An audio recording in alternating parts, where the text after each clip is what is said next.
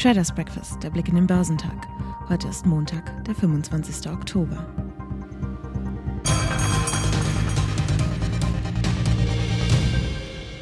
Der Chef der US-Notenbank Federal Reserve hat erneut den Beginn eines Ausstiegs aus der lockeren Geldpolitik signalisiert. Wir sind auf dem besten Weg, mit der Reduzierung unserer Anleihkäufe zu beginnen, sagte Powell am Freitag bei einer Podiumsdiskussion der südafrikanischen Zentralbank, die online stattfand. Das sogenannte Tapering sollte Mitte nächsten Jahres abgeschlossen sein, falls sich die Wirtschaft im Großen und Ganzen wie erwartet entwickle. Die Aktien im asiatisch-pazifischen Raum tendierten am Montag unerlässlich, da die Anleger auf die Veröffentlichung der HSBC-Ergebnisse reagierten. Der Hang Seng Index in Hongkong stieg im Nachmittagshandel um 0,1 Prozent. Der Shanghai Composite stieg um 0,3 Prozent, während der Shenzhen Component um 0,3 Prozent zulegte. Der japanische Nikkei sank um knapp 1 Prozent, der südkoreanische Kospi stieg um 0,3 Prozent und die australischen Aktien legten leicht zu. Der S&P ASX 200 stieg um 0,4 Prozent. Die Standardwerte an der Wall Street haben ihren jüngsten Rekordkurs am Freitag gebremst fortgesetzt. Technologietitel wurden hingegen von trüberen Aussichten einiger Branchenunternehmen ausgebremst.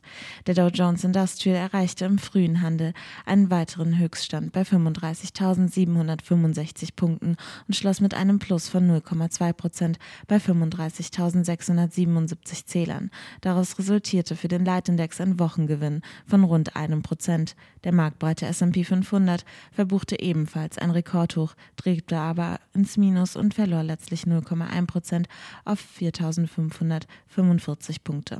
Der technologielastige Nasdaq 100 büßte 0,9 Prozent auf 15.355 Punkte ein. Die am Vorabend nach US-Börsenschluss veröffentlichten Quartalsergebnisse von Intel und Snap dämpften die gute Stimmung für Technologiewerte. Intel wird von der globalen Komponentenknappheit gebremst.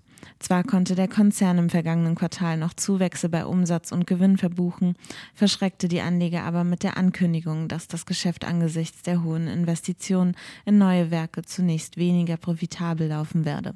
Die Aktien fielen als klares Schlusslicht im Dow um fast 12 Prozent. Noch schlimmer erging es den Snap-Papieren, die um mehr als 26 Prozent einbrachen. Der Betreiber der Foto-App Snapchat ist nach einigen Angaben in seinem Werbegeschäft von Apples Maßnahmen für mehr Privatsphäre auf dem iPhone hart erwischt worden. Negativ wirkten sich zudem die Lieferkettenprobleme aus, weil Kunden weniger ins Marketing investieren. Die Papiere von American Express waren mit einem Kursgewinn von 5,4 Prozent der Spitzenreiter im Dow. Der Kreditkartenkonzern erwirtschaftete im vergangenen Quartal mehr Umsatz als gedacht und konnte seinen Gewinn dank höherer Ausgaben seiner Kunden kräftig steigern. Die Anteilscheine von Tesla setzten ihre Vortagesrallye fort und stiegen 1,8 Prozent auf ein Rekordhoch. Tags zuvor hatte der Elektroautohersteller mit eindrucksvollen Geschäftszahlen geglänzt. Der DAX hat am Freitag nach einer bis dato eher mauen Börsenwoche etwas frischen Schwung erhalten. Recht robuste Stimmungsdaten aus der deutschen Industrie und positive Signale vom schwer angeschlagenen chinesischen Immobilienkonzern Evergrande gaben ein wenig Auftrieb. Der deutsche Leitindex hatte zwischenzeitlich sogar die 50-Tage-Linie für den mittelfristigen Trend zurückerobert und schloss 0,5 Prozent im Plus bei 15.543 Punkten. Auf Wochensicht ergibt sich für das Börsenbarometer ein Minus von 0,3 Prozent. Der MDAX der mittelgroßen Werte rückte am Freitag um 0,3 Prozent auf 34.825 Punkte vor. Mit Blick auf die im Monatsvergleich zwar leicht gesunkenen Einkaufsmanager-Indizes für das das verarbeitende Gewerbe in der Eurozone und in Deutschland, konstatierte Volkswirt Thomas Gitzel von der VP Bank in Anbetracht und von Belastungsfaktoren wie Knappheit der Vorprodukte und Rohstoffe sowie gestiegener Energiepreise sei es erstaunlich, dass die Indizes nicht noch deutlicher nachgegeben hatten. Speziell zum deutschen Index für die Industrie sagte er, die Freude über die vollen Auftragsbücher ist groß und überwiegt die derzeit schwierigen Produktionsbedingungen.